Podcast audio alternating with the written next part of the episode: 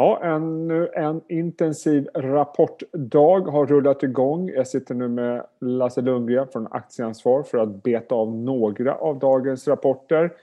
Kul att du har tid med mig, Lasse. Absolut, det har vi alltid. Du, ska vi börja med en trio storbolag som jag dessutom tror är aktier som ni äger om jag inte är helt eh, fel ute. Det första är ABB. Japp.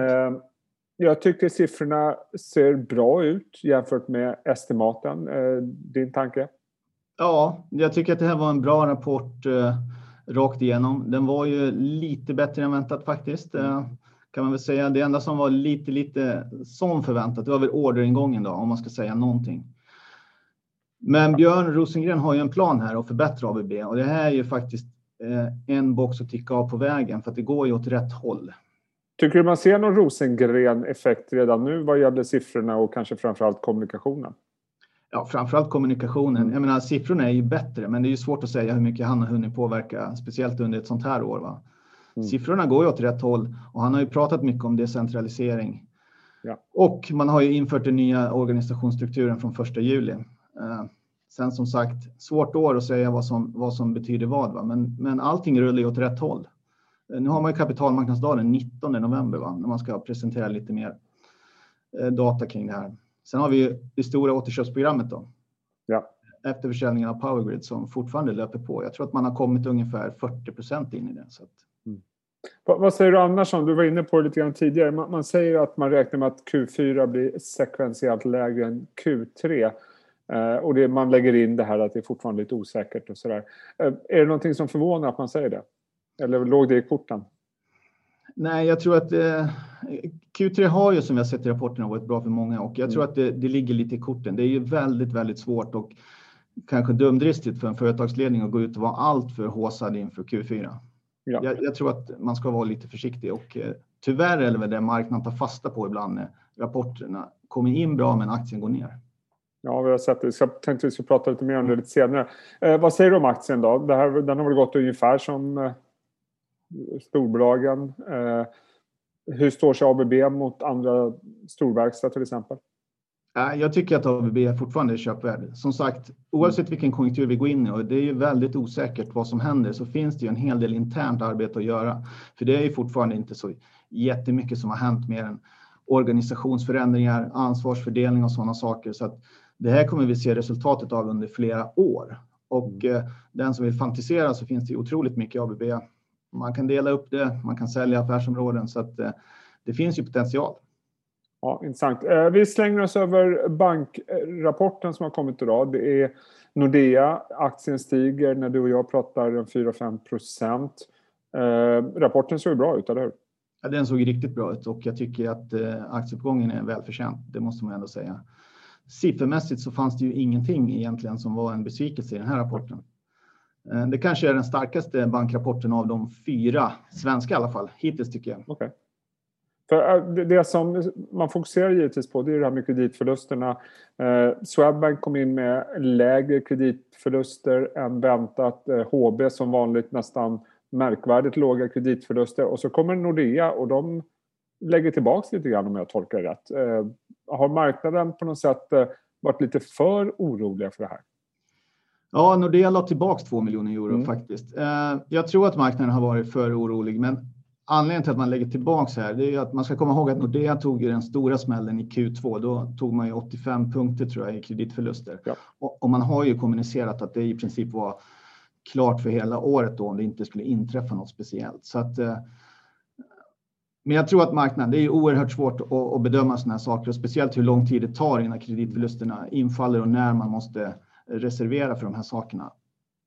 Och om man tittar då på bankerna, det, det är generellt sett lite lägre kostnader än väntat. Eh, eh intäkterna är okej, okay, kreditförlusterna är lägre än väntat. Det här är ju en sektor som har underperformat marknaden länge, så även 2020. Värderingarna är låga, får man väl ändå säga. När ska man våga hoppa in i storbankssektorn? Ja, det, det, är en bra fråga. Det har man ju hoppats, eller man har ju trott man skulle ha gjort det de sista tio åren i princip. Va? Eh, jag tror att läget eh, kan vara lite annorlunda den här gången och det beror ju helt enkelt på att vi nu har fått finanspolitik som, som drivare i världen och inte bara centralbankspolitik. Och förr eller senare så borde räntorna komma upp och även om centralbankerna kanske bestämmer sig för att cappa uppsidan på, på långräntor så tror jag att vi måste ha en lite brantare yieldkurva ändå för att bankerna ska klara lönsamheten. Och då tänker jag, det är inte främst de svenska bankerna utan det är från de europeiska bankerna. Jag menar, om vi tycker de svenska har gått dåligt så har de europeiska gått oerhört dåligt de sista tio åren. Så att eh, om vi kommer att få ett konjunkturuppsving och vi fortsätter med de här finanspolitiska stimulanserna, då är det rimligt att anta att långräntan ändå måste komma upp lite grann. Och då, då är det ju ett läge, då är allt det vi har pratat om, värdeaktier och sådana saker. Men bank ligger ju absolut där. Men framför allt så måste de släppa på utdelningarna. Det är, det är ett måste. Ja, där är det inte riktigt glasklart än, tycker jag, när man läser mellan raderna. Nej. Det blir så man blev lite oroad när man hörde SE-banken igår. Jag tycker det blir mycket, mycket klarare idag här. De, de säger helt enkelt att de kommer att dela ut 19 förr eller senare. Eh, vi slutar eh, storbolagstemat här med eh, Electrolux. Ser ut att vara en bra rapport. Man höjer marknadsutsikterna för ett antal regioner. Eh, vad säger du om det?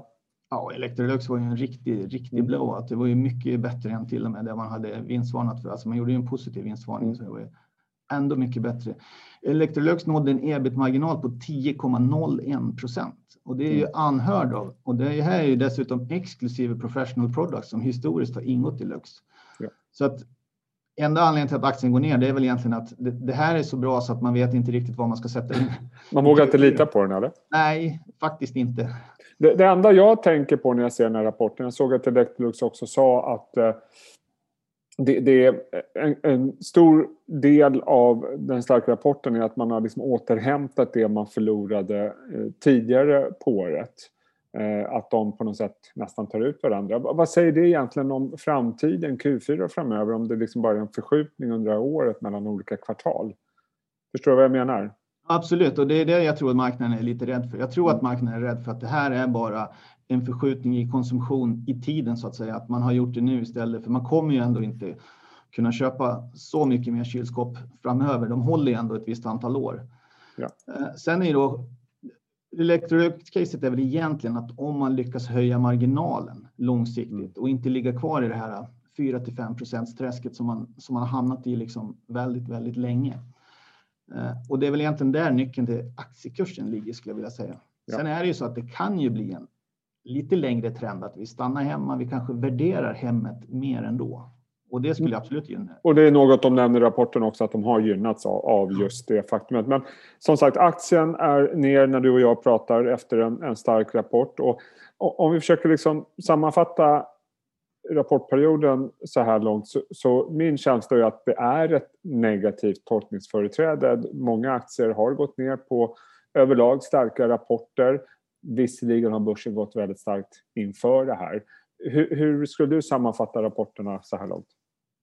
Ja, det, har, det är väl ungefär så det ligger. Va? De, rapport, de som har stigit på rapporterna, det är de som har kunnat visa på en markant bättre orderingång. Volvo har ju hållit sig ganska bra och då ska vi ändå komma ihåg att Volvo gick ju in i rapporten på all time high. Epiroc har vi sett har gått upp. Eh, men de som har varit lite mer försiktiga, de har ju straffats faktiskt. Eh, och man ska ju komma ihåg ändå att den generella industriproduktionen, om vi kanske bortser från segment som gruvor som har hållit sig bra, även lastvagnar, den generella industriproduktionen, den är ju alltså i absoluta tal inte alls tillbaks på samma nivå som vi var innan. Så att en viss försiktighet eh, kanske man ska ha, speciellt om kurserna befinner sig då nära all time high. Eh, vi går vidare med en, ytterligare en trio rapporter. Vi börjar med Epiroc. Ser också ut att vara en bra rapport utför, utifrån förväntan. Inget ja, konstigt Epiroc, där va?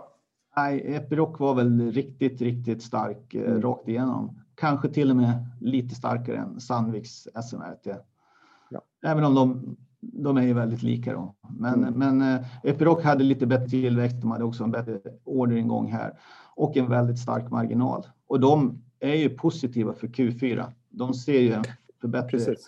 En bra efterfrågan även under Q4. Och, ja, de säger ju också det att eh, efterfrågan har kommit tillbaka och den har varit eh, extra stark under slutet av det här kvartalet. Ja. Vilket känns ju precis som du är inne på att man går in i det fjärde kvartalet med, med ganska hög optimism. Ja, problemet man hade tidigare kvartal, det var ju just på servicesidan att man egentligen inte kom ut till de här sajterna och mm. kunde göra för att det var svårt att flyga, det var svårt att ta sig fram. Och det kan ju vara så att mycket av det här har lossnat nu då. Så får vi väl se hur det blir med den andra vågen här av corona, men saker och ting behöver ju också servas. Alltså, Ju längre man skjuter upp det så kommer man ju förr eller senare till ett läge där det måste och då blir det lite av en catch-up-effekt. Så att, eh, men metallpriserna har hållit sig på bra nivåer. Det har vi, det har vi sett under hela året. Så att, eh, precis som Sandviks SMR, det, det, det, känns som en stabil, ett stabilt ställe att vara på nu i gruvbranschen. Och dessutom, de, de eh, kommer med ytterligare en utdelning. Balansräkningen ser ut att vara urstark för den här typen av bolag. Vad förväntar du mer för åtgärder som det här bolaget kan göra för att utnyttja sin starka balansräkning?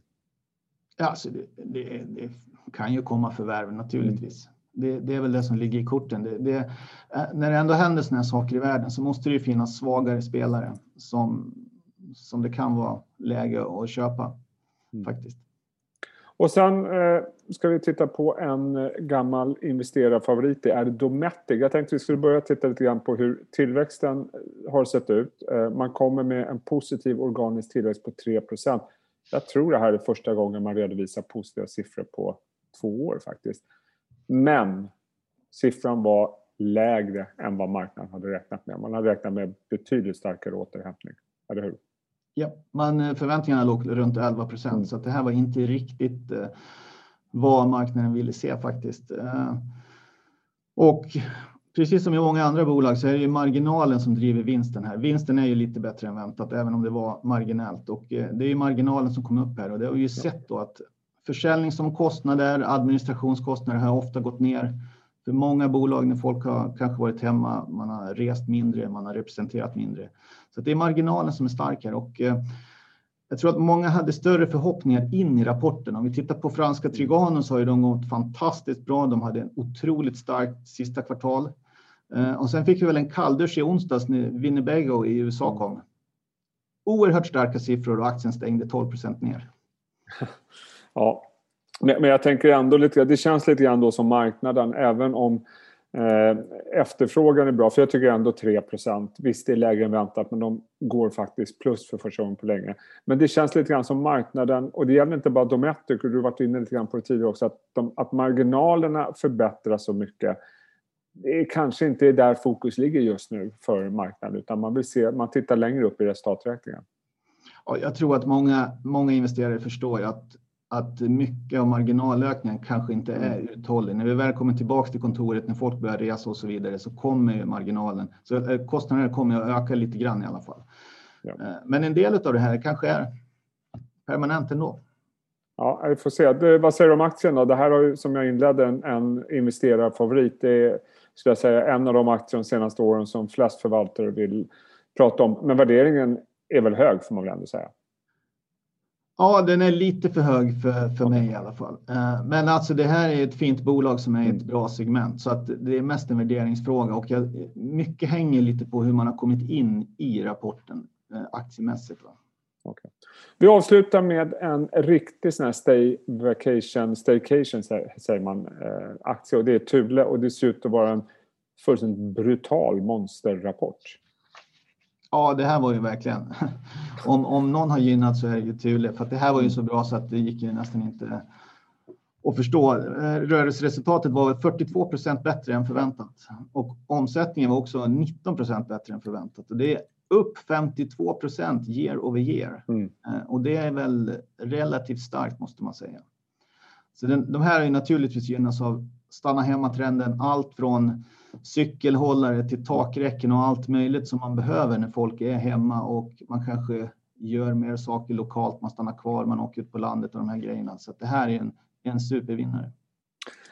Det, det enda jag blir lite orolig för, det här det är ett fantastiskt bolag, det är ingen snack om att de har gynnats av det här. Eh, och, men igen, värderingen är hög och det, det enda frågan jag ställer mig gäller det inte verkligen att den här trenden fortsätter en bra tid framöver för att försvara? För det, någonstans kommer ju trots allt den här pandemin ta slut, får vi hoppas. Och, och, frågan, och det gäller många aktier som har gynnats av det här, liksom hur man ska se på dem på ett, kanske två års sikt för att försvara de här värderingarna? Ja, jag håller helt med dig. Alltså, Thule kom in med 24,5 ebit-marginal och då ska man komma ihåg att den var 16,3 procent förra året. Och ja. Eh, jag har inte för mig att någon tyckte det var extremt dåligt förra året. Nej. 4,5 är ju riktigt, riktigt bra. Och precis som du säger, det gäller ju många bolag. Mm. Man, man, kan ju, man kommer ju inte att köpa nya takboxar varje kvartal. Det, så är det ju. Och man köper inte nya resväskor eller cykelhållare och så vidare. Eh, så att på ett till två års sikt, då är det väl trots allt en förskjutning i tid av konsumtionen helt enkelt. Ja, ja, precis. Och det är det som, som eh, jag gnager på. Med all respekt för Thule och den andra bolagen. Men kanske inte Q1, kanske inte Q2 nästa år. Men, men jag tänker liksom när vi blickar ett år framåt. Då kommer ju jämförelsesiffrorna vara brutala samtidigt som vi förhoppningsvis har kommit tillbaka till någon form av normalitet i världen. Ja, absolut. Sen får man väl tänka att en del kan ju vara en strukturförändring. För att mm. om vi skulle jämföra med vad vi trodde 2019 om 2021 till exempel, två år framåt, så, så tror jag att det kan vara en bättre efterfrågan nu för att en del kommer ändå välja. Ja. En del upptäcker ju helt enkelt saker. Man kanske inte visste att man tyckte det var så roligt att åka runt med en takbox, men nu har man kommit på att det är roligt. Ja, jag, jag, jag, får prova det där eh, hur det är. Jag har faktiskt inte gjort det. Eh, Lasse, tusen tack för att du tog dig tid. Lycka till i rapportdjungeln och eh, ha en riktigt trevlig helg. Detsamma. Tack.